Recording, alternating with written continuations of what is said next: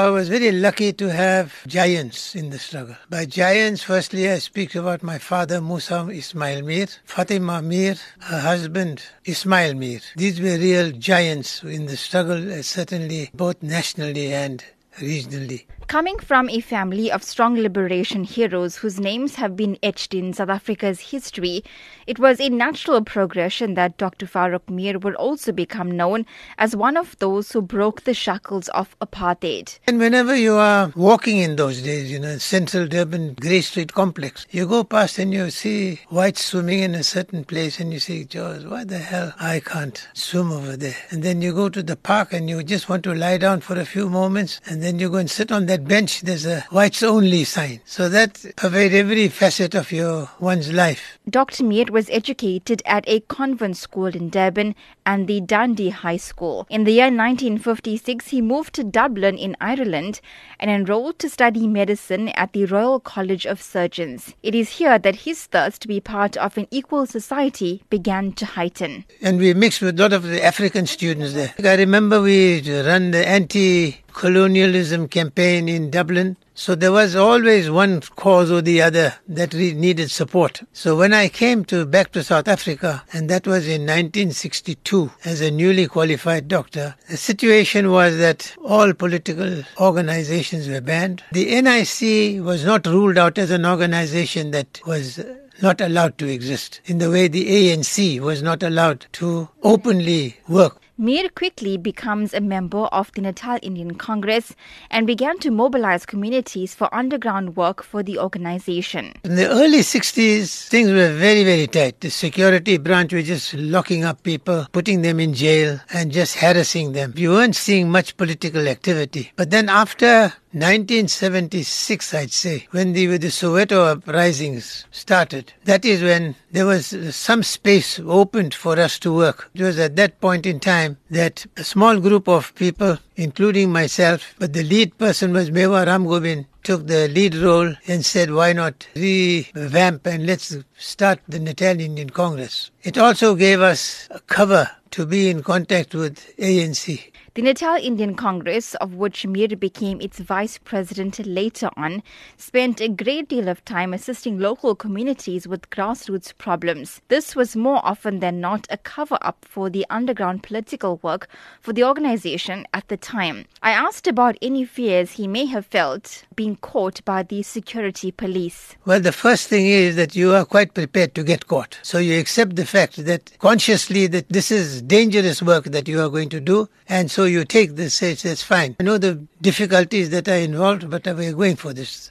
One way to do this was this business of mass mobilization. That's where I've learned my politics, is that work on day-to-day problems. People in Chatsworth who cannot get housing, or they are paying too much for their housing. So you call yourself Chatsworth Housing Committee. The aim is to get down to the grassroots, and we used to go door to door. Doctor Meer was often arrested, held in solitary confinement and mentally abused by security police who often tried to break the spirit of political prisoners. Being in solitary confinement, I was twice and twice we, they picked us up early, early hours of the morning, and then they took you to prison there. You don't know which prison you are going to go to. Some of these cells are very huge. You can have about twenty beds on the one side and twenty beds on the other side. Doctor Meer's late sister Fatima Meer and her husband Ismail Chota Meer were both exceptionally close friends with former President Nelson Mandela.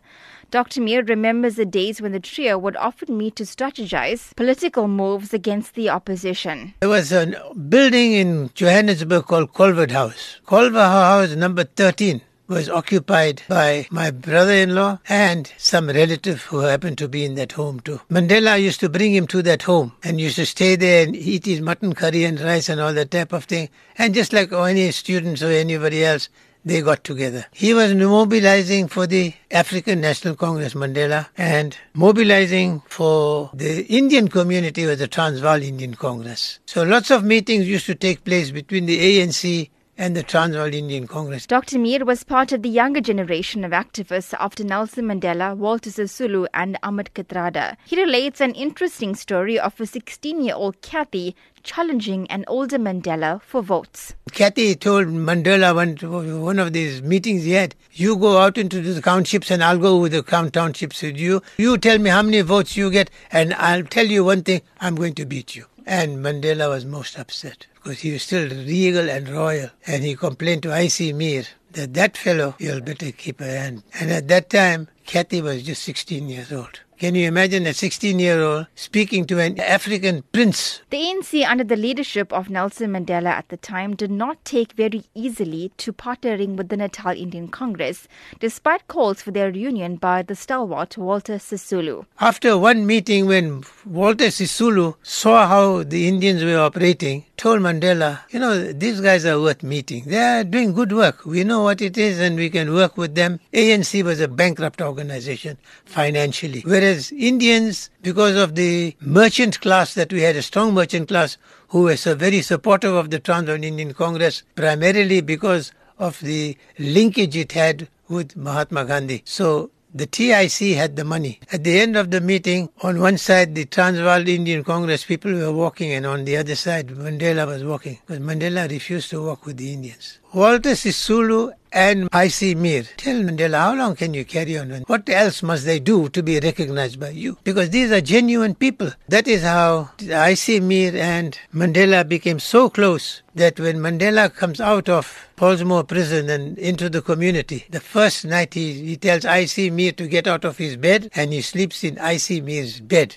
Now, at the ripe old age of seventy-nine, Doctor Meer is a retired medical surgeon who spends a great deal of his time with his three children and his wife, Rashida Meer. Looking back at his political life, he's pleased that South Africa is now able to enjoy a democracy that he was part of achieving. I just feel good that what we set out to do was achieved, and people now could live a freer life and know what it is to live in a democracy. And that is what gave me great satisfaction until Mister Zuma came along. Looking at the current political administration, Doctor Farouk Meer believes that only a change of the constitution can bring about stability. If they don't change the constitution, the same thing is going to repeat itself. The next guy who takes over is going to use the same tactics as Zuma did. Zuma's tactic was to clear everybody out and bring all his pals, people whom he knows very well, who are corrupt people, and put them in those seats wherever they are, whether ministers or whether they were in parliament. Slowly over the years, and he's been there long enough, he's weeded out everybody who is